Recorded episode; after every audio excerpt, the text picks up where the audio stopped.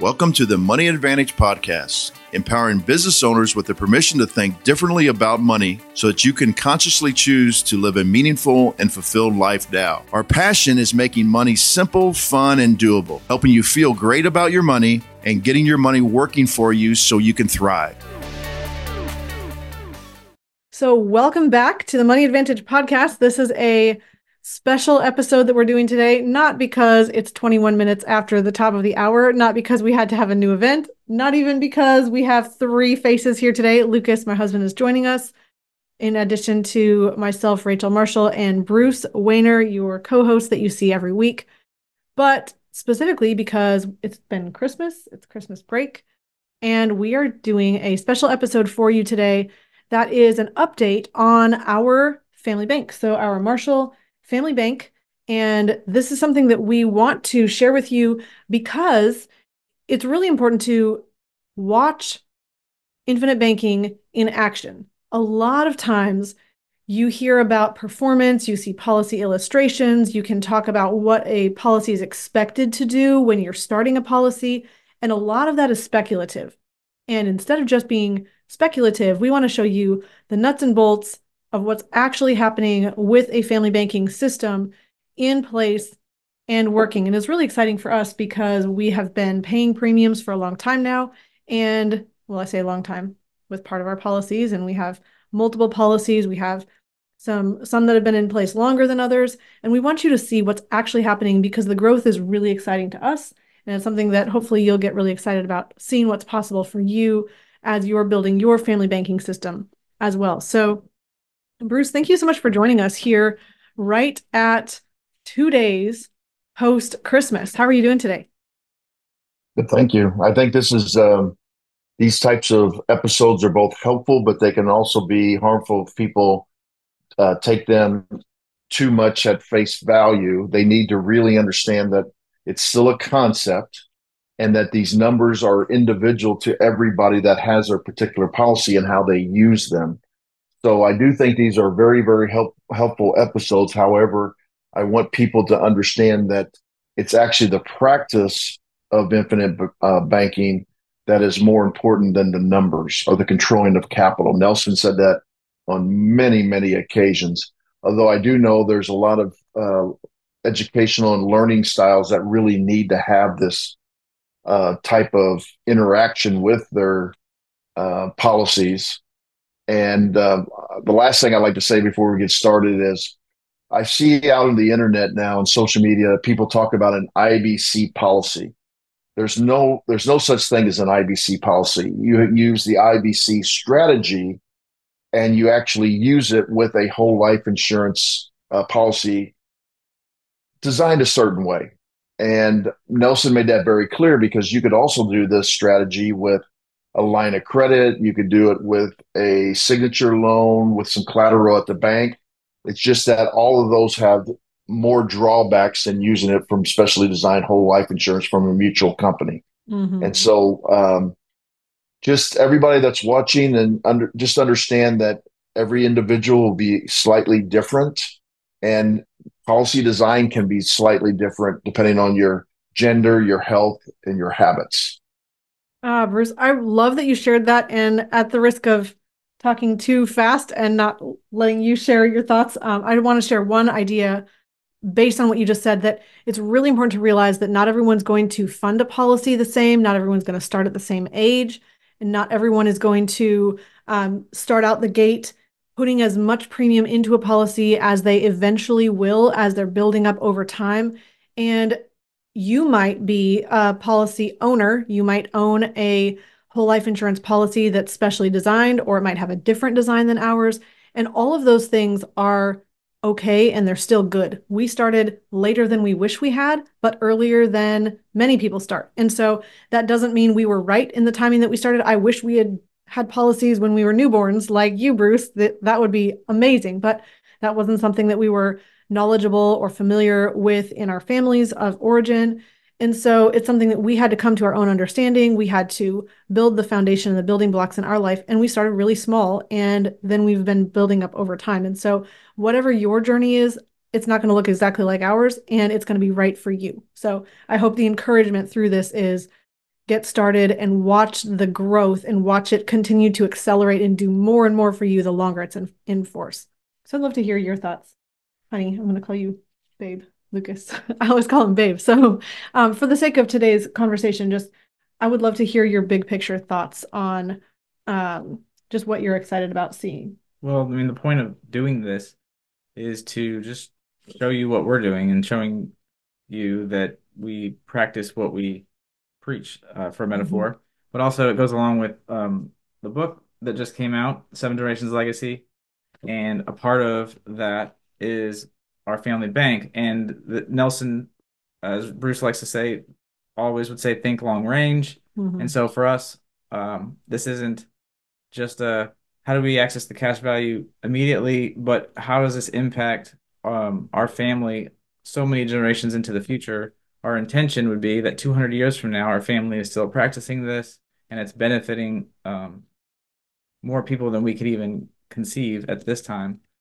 And so um, we wanted we wanted to kind of give that as a, the frame of of our thinking with family banking, and that it's it's a very long play for us, and it's um it's also giving you a peek behind seeing how we implement it and why we do what we do, and that we're not just telling people to do this, but we're doing it ourselves. Did you say two thousand years from now? Two hundred. Oh, I thought you said two thousand. Well, seven generations. I was like, that's amazing. I, that's what I heard. I was like, whoa, that's like as long as ago well, Jesus was well, here on the earth. I'm i mean, that's saying, really, really. I'm just saying, seven generations would be about yeah. 200 years from now. So if I said 2000, I mean, that would be amazing though. If we can think about creating something that's really going to stay in effect for a really long time, and ultimately that is the goal. And even though we can't touch and feel and even possibly fathom what is going to be happening 2000 years from now, hopefully the seeds that we've planted today will still be growing. Um, so if the world still exists, I mean, that's so, so far in the future. So let's go ahead and dive in. And for any of you joining, I would love, oh, thank you, Angela. So we see um, some people joining on Facebook, Jose, um, on YouTube, we've got Ballyhoo, and then Angela on LinkedIn says, I got the book. Love, love, love it. Thank you, Angela. And looking forward to building my legacy by following y'all's footsteps. Oh, that's so exciting. So, what I would love to hear at the top of the show today, if you're listening live, and we've got a small audience at this point, but we'll, this is something that will be alive on all the social media channels for a long time. So, you might be listening live or you might be listening later. Go ahead and drop in a comment wherever you're listening from and whenever you're listening are you currently using infinite banking or is it something that you are considering? I would love to hear that. And then after you say that, I'd love to hear your number one question about family banking systems. And let's go ahead and dive in. So let's go ahead. And what I want to do first is just give you a big picture of what we've been doing over time. So we're about 11 years into our family banking system, if you will. And I'm going to explain what I mean by that. So we started our first whole life policy about $10,000 per year. And this was back in, I don't have the exact date here in front of me. I think it was December, oh, 2012. It is in front of me. I just wasn't looking in the right spot. So December 2012. And at that point, we had said we had been putting a lot of money into gold and silver. We realized that it wasn't as liquid as we wanted capital to be. We needed access to cash. We wanted a place that we could store cash and have it do something for us more than just putting it in the bank, but we wanted to make sure it was liquid and available. And so having a long term growth and having death benefit was really important. Then, about nine years into that, we I should also mention around that time we were having our first child. So that was something that was on our mind, thinking about a legacy as well. Um, we then, in November 2021, so about two years ago, we exchanged Lucas's policy. Um, so that policy was on Lucas. We exchanged that, and we we did a 1035 exchange. That's not something we're going to explain fully right now, but basically we took all of the cash value and put that into a new policy. And then we also had an increase in our cash flow, and we said, let's go ahead and increase our premium at that time to instead of 10,000 a year to 20,000 a year. Then fast forward about six more months, we wanted to start an additional policy. We had more capital to put in. We put a next policy on me, and then we started putting in 30,000 into that new policy. And that started about two and a half years ago, but we were able to backdate the policy so that we could put in as much cash as quickly as possible. And so where we stand today. Actually, we backdated both policies. So oh, we so we've paid actually uh we've just paid the third year premium on both of the new policies. So when we show you the design or when we show you the illustrations and statements and when we show you the performance of what's happening, what what is important for you to know is that our family banking system has been in place for 11 years total. Started really small and really slowly at first. And then in the past 3 years, we've been putting in 50,000 a year and we've just paid the third year premium. So that's considered the end of year 2. We've had our second year policy anniversaries and we've paid the third year premium. Any thoughts or questions or clarification you want to add to that? Okay, so Bruce, um, and we only have 28 minutes for the rest of this show. So we're going to make sure that we are going to speak quickly on this. If you are ready, we can go ahead and jump into the policy statements and what that looks like right before we paid premium. Does that sound good? Sure. All right. So I'm going to go ahead and pull up the screen and I'm going to show you what we're looking at here. Okay. So I would love, Bruce, if you would just kind of point out a few things on here. We've looked over these, um, we see what's happening, but there's a couple key things that you usually go over with someone who is a client as you're doing an annual review. And I think you start here with the statement. Is that right? Yes. Um, you know, the first thing we just do is we review the uh, total premium, which is yours. Is it's stated at nineteen thousand nine hundred ninety-eight dollars and ninety-eight cents. However, um, this is a little of a computer glitch with this particular life insurance company. Uh, the premium's actually nine uh, twenty thousand, but uh, they do not want uh, the death benefit, uh, which you can see right there, the eight hundred eighty-eight, um, eight hundred eighty-eight, eight hundred eighty-three thousand four eighty-three, right across from it. They do not want that to end in pennies, so that's why they illustrate it like this. They're they're they're working to, to fix their com, uh, computer system right now, but I just review this, and then we break down where that premium comes from, what is um, really required, and then what is optional. The so at the very top is the base part of the premium, which you're expected to play, pay, uh, as you see uh, up in the upper left where it says life paid to 75 and um, you could see that yeah right there. And so that really you you want to pay that base premium in some way. That doesn't mean that it has to come out of your pocket. There's a we don't have time in this show to talk about that but there's a variety of ways to do that to pay for that. However the best way to do is actually it's a premium and you want to pay it because that you'll you'll enhance your your cash value. Um, then you have waiver of premium on this particular one. You can see there's waiver of premium for the base policy and there's waiver of premium for the term policy. Mm-hmm. You cannot put re- waiver of premium on the paid up additions. That's not possible. Um, and what this means is if if Rachel were to become this was Lucas's policy. This is Lucas's policy. Okay, if Lucas were to come become incapacitated, then they would actually continue to make those base and term um, premiums for you. And mm-hmm.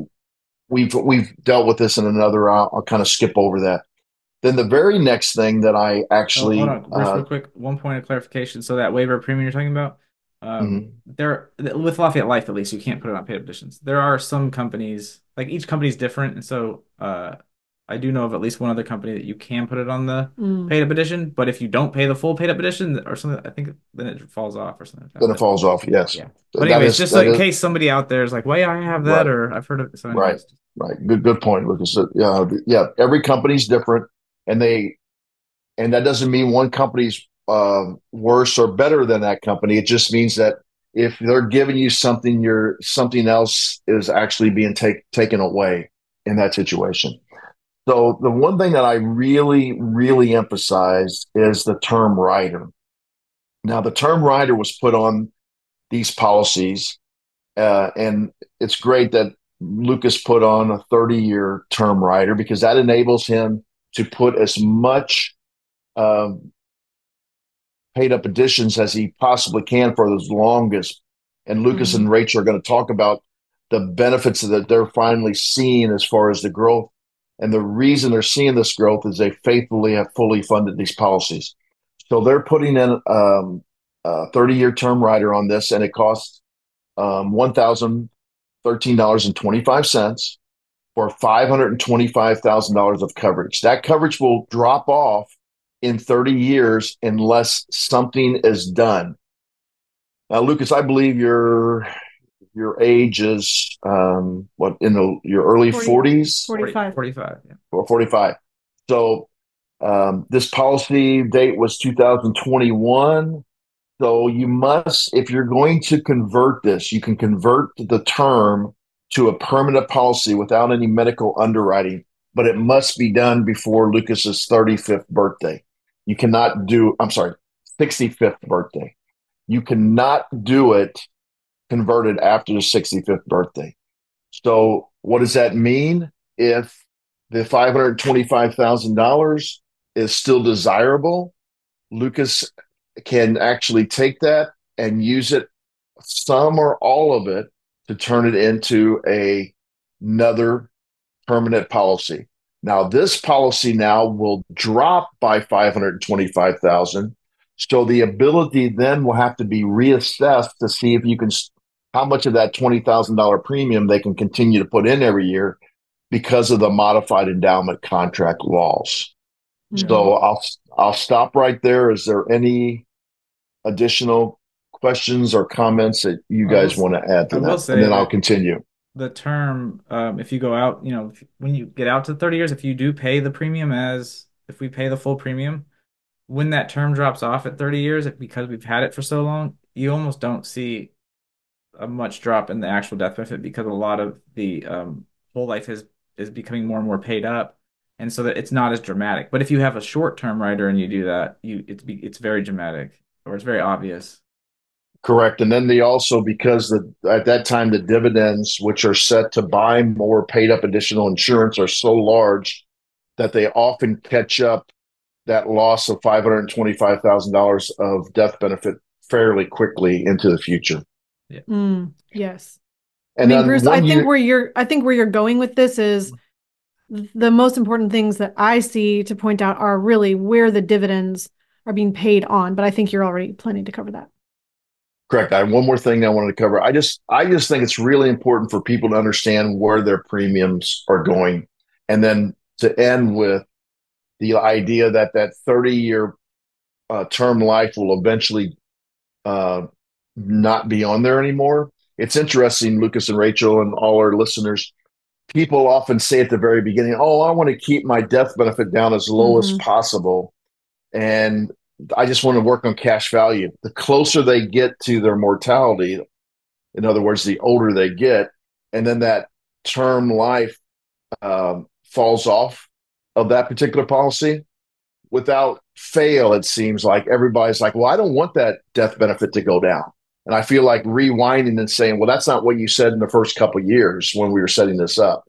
But it's just it's just human nature that people do not like to see that fall off.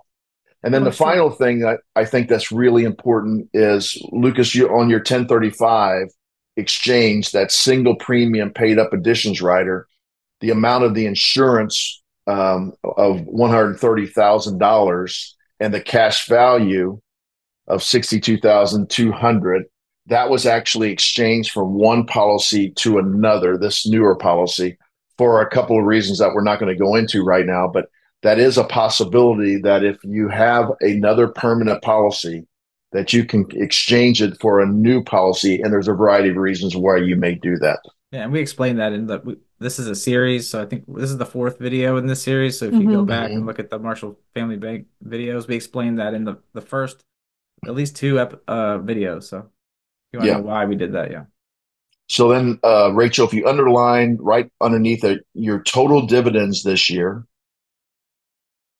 in that box. I see. Yes.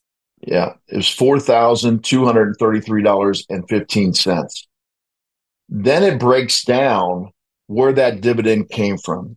Now, of that forty-two thirty-three fifteen, the base dividend was paid of $2065.55 and Which then that like almost half of it on the base policy. yeah correct and this is a little unusual because such- there was such a Oh. s- a, a large there was such a Single large premium. sp correct then it would Single be the premium meaning the 1035 exchange from the old policy. Yeah. correct this normally wouldn't be that large When we look at Rachel's, Um, we'll see that. Yeah. Correct. The and and that two thousand and sixty five dollars and fifty five cents that dividend was set to buy more paid up additional life insurance, and you can see it it about double the paid up of life insurance. So that is permanent insurance, never has to have another premium paid to it. And then the paid up additions dividend, you can see it's very small, and that paid up additions dividend then bought an additional $111.42. And that really is the dividend that you're getting from the paid up additions dividend the year before. So think about it as getting dividends on the dividends. So there's where some compounding is coming from. And then the level paid, up additions premium. This is what's planned to be paid every year which up up above you can see is the plan of ten thousand eight hundred and fifty five dollars and fifty cents. It had a dividend of five hundred fifty three uh, dollars and fifty eight cents, and once again, Yes. it purchased eleven hundred sixty five dollars and forty cents of paid up insurance.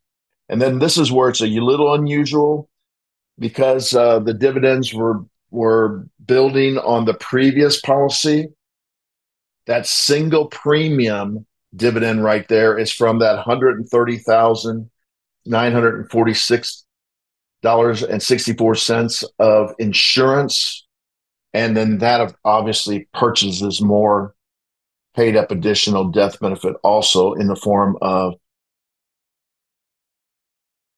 seven yes seven um, oh sorry 300 uh, $3,289.42. And then the final number on here is the dividends grand total since 2021 were $7,848. Basically, So that's the- how, those paid up additions are buying like for every dollar of paid up additions dividend, I'm getting about two to one ratio on the Mhm. death. ben- I'm getting two Correct. dollars of death benefit for every dollar. Now, if I was younger, say in my twenties, it might be four dollars a death benefit for every. But because I'm in my forties, it's less.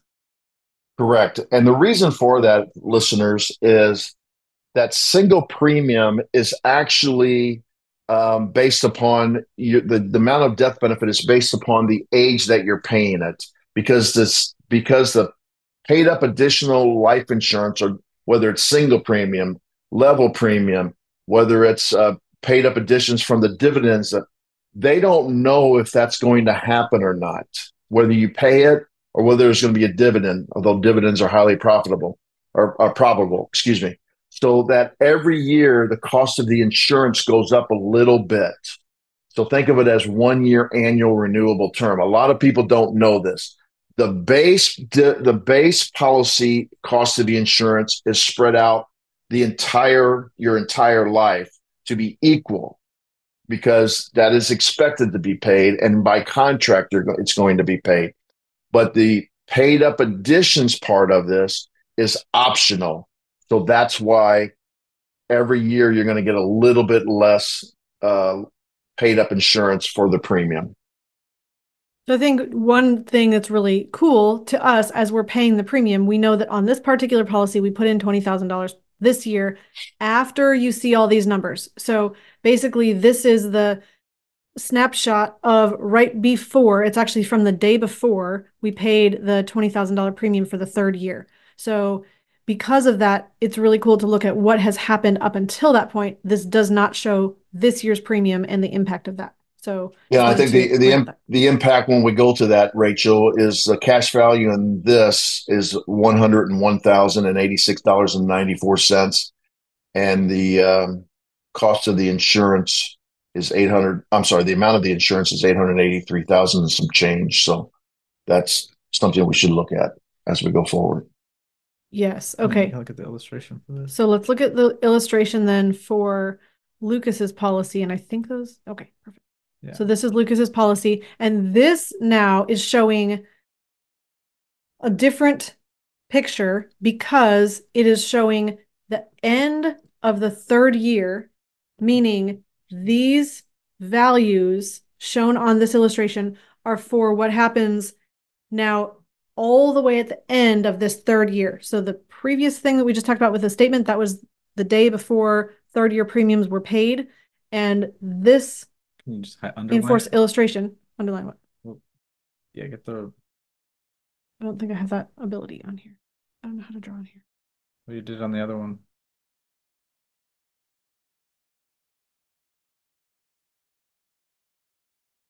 I don't know. Okay. Sorry. Well, I guess we can't. But if, yeah, if you look at the the first the the first line says end of year age 45, year 3. That's what you're talking about. Mm-hmm. Correct. And, and the first thing that, uh, messing with it. yeah, the first thing that comes out is that the guaranteed cash value automatically goes up by almost $5,000. And then the death benefit will stay the same because that's what the base is actually paying. And then it won't be until the end of the year that they then add the new um, dividend that they are projecting of 49.35 to the cash value. And then you can see that the cash value will grow to 110,000 and the death benefit will go up by another about uh, $5,000 from the previous year.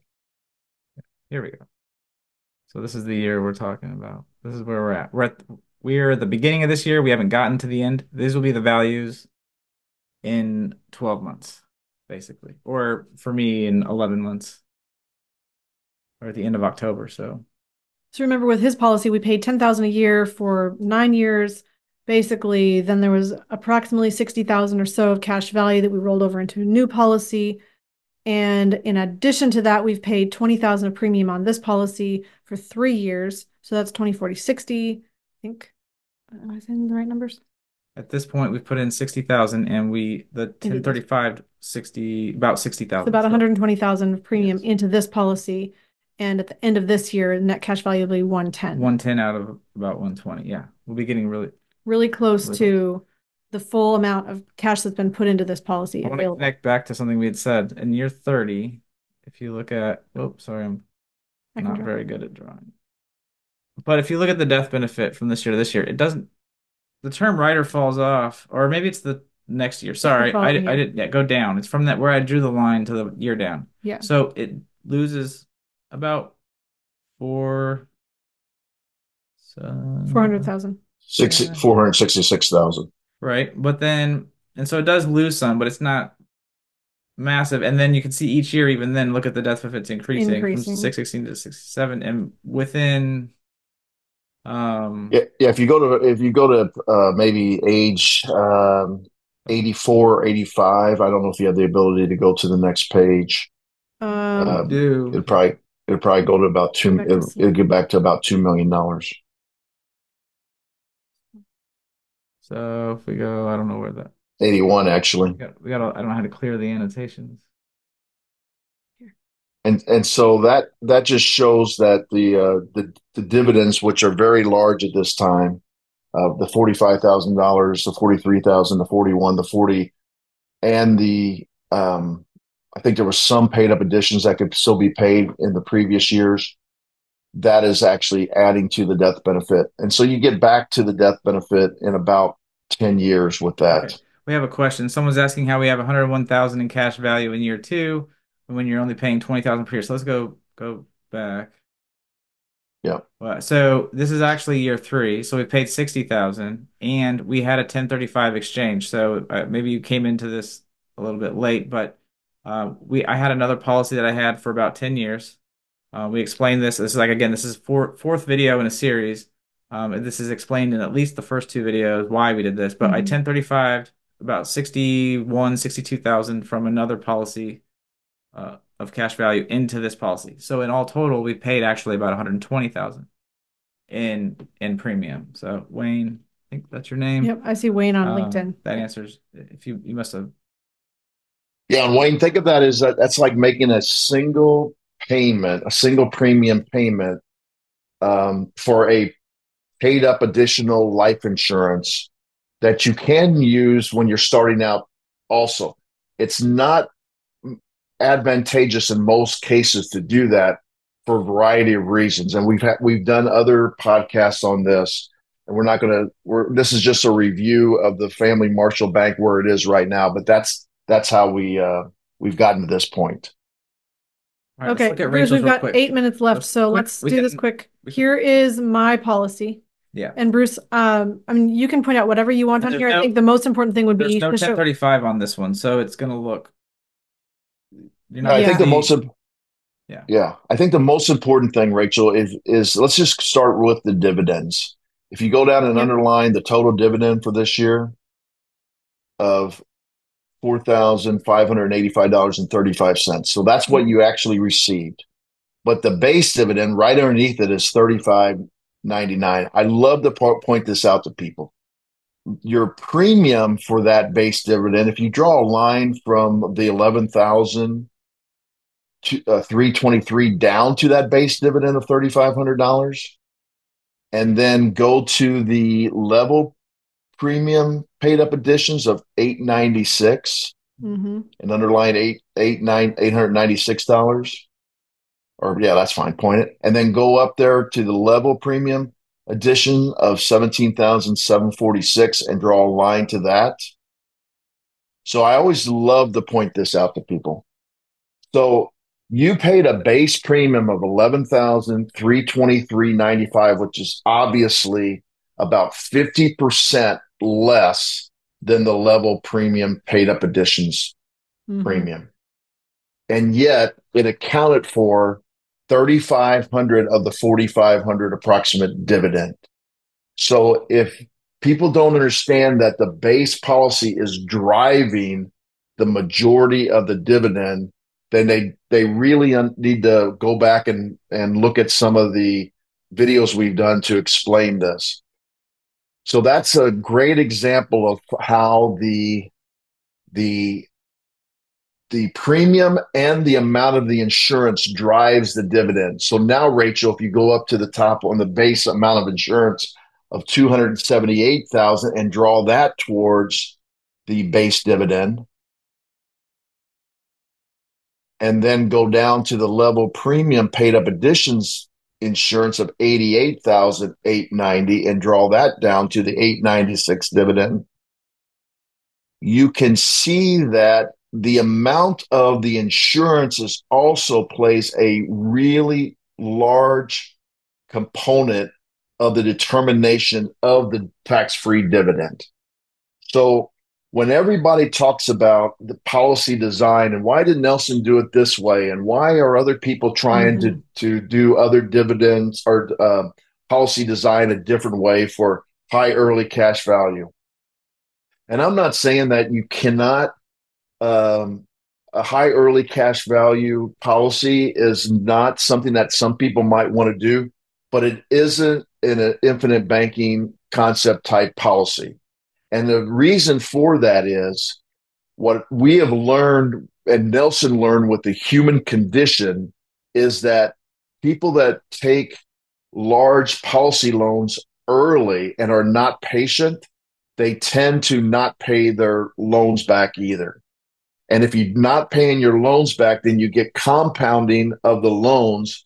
And if you don't have high enough dividends just from the base, to offset that compounding of the interest, then your policy can maybe lapse into the future. And so this is something that I think really needs to be understood by the general public on how these dividends are being applied. And also with the with that 1035 that I did on my policy with that single premium coming in, it makes it look like oh, there's a lot more um, dividends, but there's trade-offs too. If you increase the the those values earlier, then it requires more. At least with most cases, requires more term insurance, which is taking away Correct. from premium that's going towards longer term growth. It can also the the the illustrate uh, the software would have to adjust potentially how many years you can pay in because you put more Mhm. money in earlier. So there's trade-offs there, and um, but this was uh, again we explained why I did what I did uh, Mhm. in prior video, but it's not um it's not as though it's apple it's completely apples to apples. There's trade-offs and there's things that you know you might not notice just by what we've even shown today. So What's really important though is what Bruce shared and something that Lucas wants to share. We're really compressed for time here, but the idea that we could have designed these to have higher early cash value and have more percent of our premiums available immediately out the gate year one. We could have done that, but we personally chose to not have as much early cash value because we wanted the long-term play of having higher long-term dividend growth because that was really important to us to have a long-term vision, not just a short-term vision. And the problem is often people will say, I want that high early cash value, but Bruce, you're saying not only are the people who want that high early cash value losing out on these dividends that they could have higher dividend growth in future years, they're also tending to be the kind of people who cannot delay gratification. And so we're choosing to be the long term focused, steady plotter rather than the one who is shooting for the highest return on this policy in year one. Yeah, and it's it's Nelson's number one tenet. Think long term. That's the number one thing he said. and then here's Rachel's illustration. And now mine is a little bit more pure, if you will, if you want to just look at premiums in to cash value because there's no single premium payment here. So for you that are looking at this, this now is a snapshot of what will happen at the end of this year. So in 12 months time from now, when um at the end of year three. You'll have paid 90 90,000 in- we've paid 90,000 in premium already. yes. And at the end of this year you'll have 74,000 well basically 74,000 in cash value. Yep. And um so so about 70 74 out of 90 so you're We could- we approaching could run the about 80. I don't know what the actual percentage is but yeah it's it's increasing. But we can show the since we're running out of you can make that own calculation for Yeah. yourself. How much percent of cash value we have pull available. up the um Yeah, bear with me here. So good. I got Power- here. Pull this down. gonna reshare. the power- we have one kind of overarching uh okay, Bruce, can you see this like two Yes. family banks side by Okay, side? so on the left we had when we did the last uh video showing it was on December 27th, 2022. This was for all of our policies combined. This is um so at that time we'd paid 160,000 in whole life premium and as you can see the percentages we had percent of whole life premium as cash value was about eight just under 87%. Um and the percent of whole life premium available as a loan was 76%. And then as of December 11th, I, I wasn't I logged in this morning, but the website was I wasn't able to log in. I think they're updating it or doing some maintenance on the website. So on the right is our Right, yep. new values. So you can see the increase of 50,000 in premium paid. You can see the death benefit increased by not quite 100,000 on the whole life.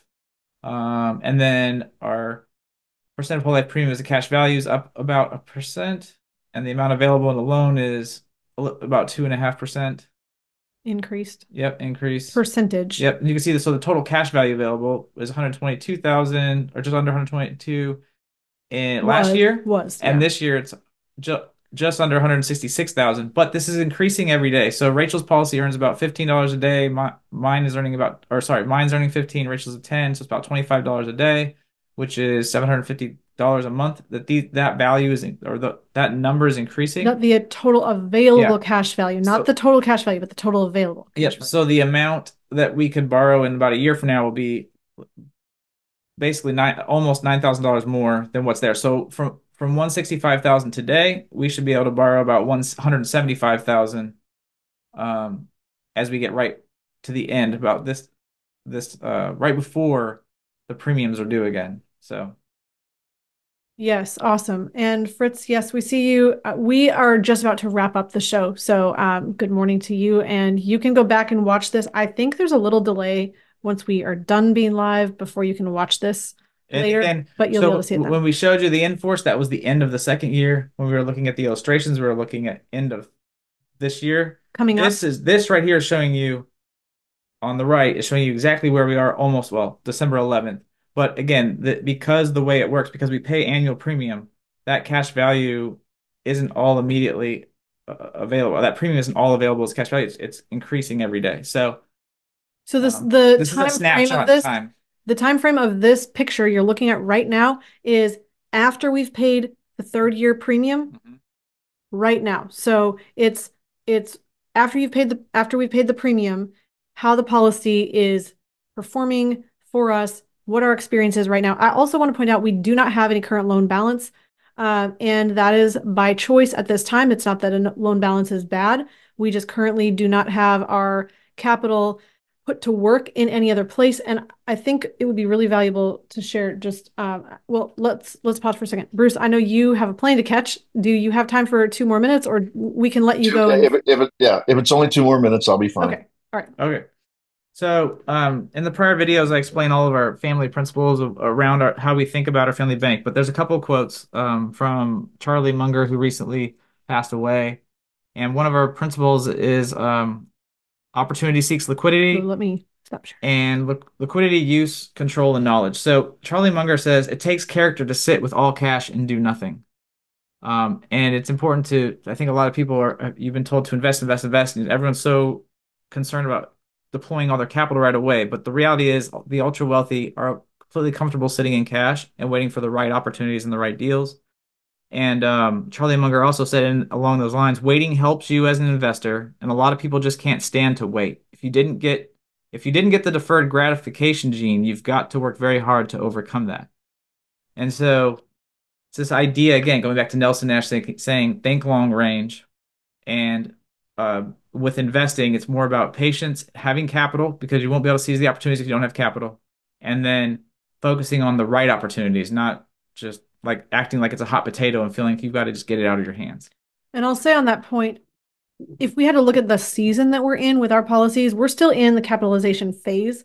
We still do not have the full amount of cash value that we have put into the policies available. I'm sorry, the full amount of premium we've put in available in cash value.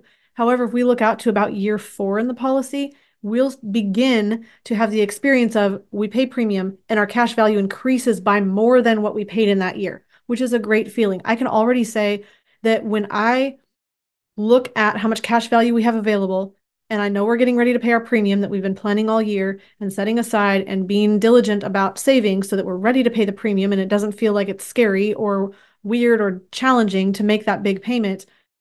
When we pay it, all of a sudden we see the cash value increase and we see what's available increase. It's a really good feeling to be able to say, look, we this, we have this much available in our Marshall Family Bank.